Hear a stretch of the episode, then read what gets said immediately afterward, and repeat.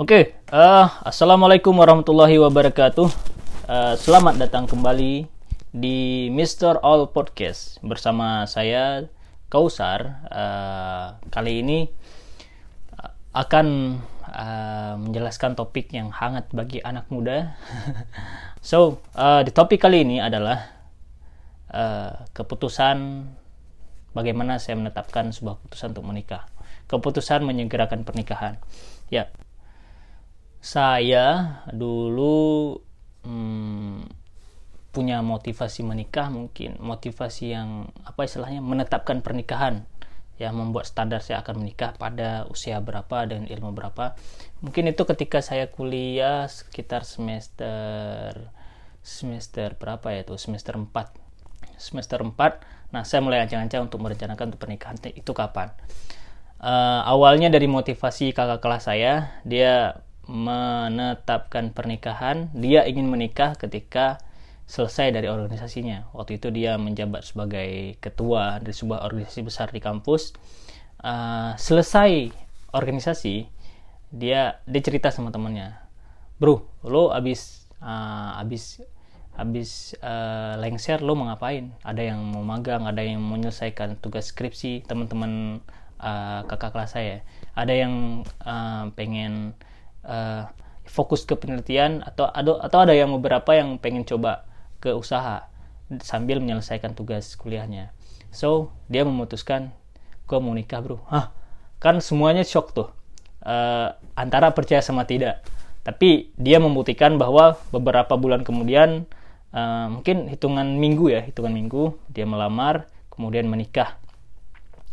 Uh, kuliahnya belum beres, kuliahnya belum beres tapi uh, dia berani melangkah ke jenjang itu dan menyelesaikan tugas akhir pelan-pelan sampai selesai dan uh, berencana pulang ke kota asal istri dan kota orang tuanya juga di Aceh dan mencoba hidup di sini.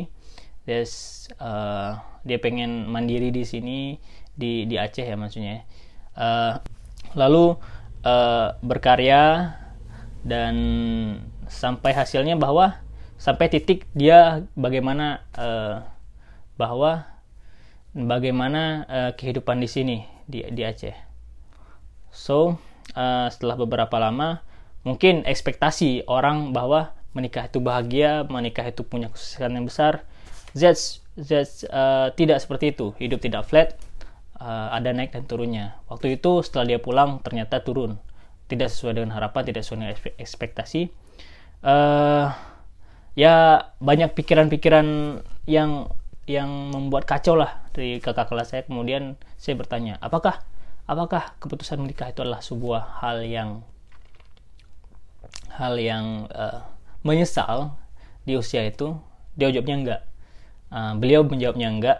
Malah dengan ini dengan pernikahan hidupnya menjadi lebih semangat. Hidupnya lebih punya apa ya istilahnya ya punya dasar, punya kemauan bahwa inilah dorongan dia untuk pengen berkarya lebih baik, pengen um, membahagiakan orang uh, keluarga dan orang tuanya. Dan uh, bahkan beliau bisa lebih fokus. Dan alhamdulillah mungkin titik balik ya uh, rahman Allah Subhanahu wa taala. Beliau alhamdulillah sekarang sudah jauh lebih baik kehidupannya. So, sebenarnya uh, menurut saya pribadi uh, Keinginan menikah adalah proses untuk memantapkan pikiran dan uh, pola pikir dan kepribadian kita. So, saya kemudian lulus dari kuliah punya rencana uh, menikah dengan alasan bahwa ada tiga hal. Yang pertama tentang keluarga. Jadi, uh, yang pertama keluarga saya itu orang tua terutama udah usianya sudah melewati 65 tahun, udah sangat tua. Uh, kita tahu bahwa e, makin lama tenaga tenaganya pun makin berkurang. Tidak seperti pada saat muda dulu atau pada saat lima tahun yang lalu. Dan e, dari segi finansial orang tua sudah nggak banyak tanggungan lagi karena saya sudah juga sudah selesai kuliah. Tinggal sudah coba mencari uh, sudah bisa mandiri. Uh, dan ini membuat keputusan bahwa memang apabila saya menyegerakan pernikahan maka ini akan lebih baik Nah, dan akhirnya saya diskusi dengan orang tua uh, how to bagaimana jika saya akan menikah beberapa satu atau dua tahun lagi. Itu pada setelah saya selesai kuliah ya, tahun 2015 oke. Okay. uh, kemudian keluarga saya juga yang kakak-kakak dan abang-abang saya udah alhamdulillah udah berkeluarga semua. Uh, sudah berada di zona mapannya sendiri. Zona yang kestabilan ekonomi yang alhamdulillah uh, bisa dibilang cukup lah bisa dibilang cukup mandiri untuk hidup mereka masing-masing. Dan saya rasa memang jika saya menikah tidak menjadi set uh, beban saya uh, saya nggak punya tanggung jawab apa apa malah mungkin akan lebih baik saya akan menikah pada saat itu. Nah faktor yang ini faktor yang pertama keluarga dan faktor yang kedua adalah lingkungan. You know lah zaman now gimana uh, mudaratnya lebih banyak ketika kita banyak uh, berbaur ke lingkungan. Uh, mudaratnya lebih banyak bahwa apabila kita tidak pintar memilih memilih milah teman akan akan uh, salah. Jadi ketika mungkin saya berprinsip pada waktu itu jika saya punya keluarga interaksi dengan teman yang kira-kira nggak punya manfaat tuh nah saya bisa saya bisa geser. Nah saya bisa nggak terlalu banyak ke sana kemudian uh, uh, terkait uh, misalnya kalau nggak ada nggak berkeluarga nih jomblo tentu akan suka cari suka cari ah kita nggak abis ini ngapain ya? Abis ini ngapain? Jadi so uh, lingkungan buruk tuh gampang sekali jika kita tidak berada di lingkungan yang baik.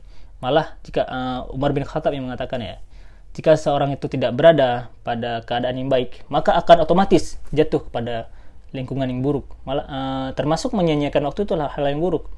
Maka saya berpikir bahwa lebih bagus memang wah, ini jika memang udah siap pernikahanlah yang yang yang bisa membuat seorang jadi lebih baik. Faktor yang ketiga, saya ingin hijrah dari uh, dari uh, zona yang lama ke, kepada zona yang baru, ingin memperbaiki diri so dari dulu memang memang misalnya jika saya berbuat baik hanya untuk diri saya sendiri saya pengen berbuat baik juga untuk keluarga uh, kemudian menyampaikan kebaikan ya. Menyampaikan kebaikan kepada orang-orang sekitar juga karena memang secara secara status sosial ya jika seseorang itu menikah dan belum menikah akan lebih berbeda. Uh, setelah menikah dia akan menjadi kepala keluarga dan dipandang sebagai so seseorang pena seorang yang lebih lebih apa istilahnya ya personalnya lebih diperhitungkan dibanding seseorang anak muda yang belum menikah ya. Itu yang yang saya alami pada waktu beberapa beberapa waktu dekat ini. Lalu keinginan saya adalah selain saya ingin memperbaiki diri saya juga ingin membentuk lingkungan yang baik uh, baik itu untuk keluarga saya sendiri ataupun teman-teman. Jika memang teman-teman saya masih suka leha-leha buang-buang waktu so oi berpikirlah bahwa kita harus hidup ini nggak cuma satu zona ini aja loh. Kita punya zona berikutnya berikutnya dan punya tanggung jawab itu akan datang dengan sendirinya kepada kita bahwa kita harus siap untuk uh, terhadap jika memang suatu waktu tanggung, tanggung jawab itu akan datang kepada kita. Nah dari tiga hal itu uh, keluarga, kemudian uh, lingkungan dan hijrah ini menjadi faktor uh, saya untuk memutuskan untuk menyegerakan pernikahan. Uh, dan satu lagi ini adalah faktor pribadi. Ini faktor yang tadi faktor luar yang ini faktor pribadi. Bahwa kita sudah menetapkan standar apa untuk kita ingin menikah. Misalnya seseorang standarnya ingin menikah ketika dia harus punya titel S2 ataupun uh, secara status sosial ya. Mungkin seseorang akan mau uh, menikah jika dia sudah punya pekerjaan yang tetap ya seorang PNS atau karyawan BUMN atau secara ilmu bahwa saya uh, orang itu akan menikah uh, jika sudah menguasai il sudah mapan dari segi ilmu misalnya ilmu agama mapan hmm, dan dia menjadi seorang pengajar yang baik uh, dan mungkin ada juga orang yang menikah dengan usia. Menikah standar standar pernikahannya adalah usia. Misalnya dia akan menikah pada usia 2, uh, 28 ke atas. Nah bisa bisa jadi. Tapi yuk uh, kita coba terapkan standar menurut uh, ide kita masing-masing uh, menurut kepribadian masing-masing. Sebenarnya sejauh mana sih standar untuk saya akan menikah? Waktu itu standar saya adalah uh, saya coba.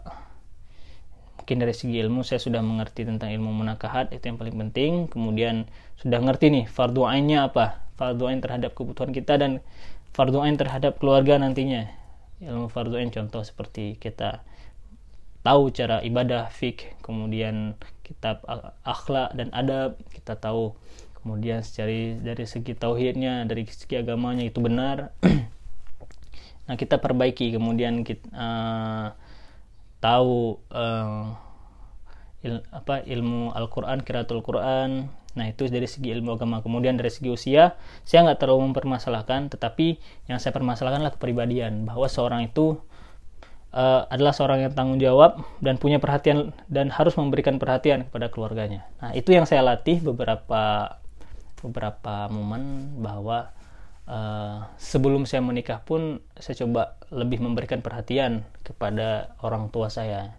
Nah ibu bapak karena memang orang itu sudah tua so akan lebih baik bahwa memang uh, rahmat rahmat rahmatnya itu akan datang dari orang tua terhadap hidup kita. Kan ada itu Rasulullah mengatakan ketika satu saat uh, naik ke atas mimbar ada tiga pertanyaan. Ada tiga ada tiga doa dari Jibril. Salah satunya adalah jika engkau menemukan seseorang celakalah seseorang apabila uh, apabila dia tidak masuk surga sementara orang orang tuanya sudah tua dan dia tidak masuk surga. Itu alasannya kenapa? Uh, orang tuh nggak masuk surga karena tidak takzim, tidak menghormati dan tidak berbakti kepada orang tuanya. So uh, salah satu perhatian lebih yang harus kita beri, kita belajar adalah kepada orang tua kita. Dan berikutnya berikutnya dan kita juga akan memberi perhatian kepada lingkungan kita. Nah, dan dari status ekonomi pun uh, standar saya waktu itu saya akan siap mengatakan siap menikah jika memang satu sudah uh, bisa memberikan mahar yang kedua pekerjaannya pun uh, saya sudah bisa mendefinisikan dan sudah memprediksi di mana saya bisa berpenghasilan walaupun uh, rezeki itu dari Allah Subhanahu wa taala. So, Uh, terima kasih sudah mendengarkan. Sorry nih ya, agak belepotan. Udah lama nggak main nggak nggak buat podcast. Saya harap uh, podcast ini bermanfaat bagi para pendengar semua. Uh, terima kasih sudah meluangkan waktunya. Uh, sampai jumpa di episode selanjutnya. Saya rencana nih ada bikin dua dua bagian. Ini bagian yang pertama, bagian kedua adalah uh, how to how to how I how I find my beautiful girls. Bagaimana saya menentu saya menemukan uh, si dia seorang yang tercantik uh, dalam hidup saya yaitu istri saya. Oke, okay, see you. Assalamualaikum warahmatullahi wabarakatuh.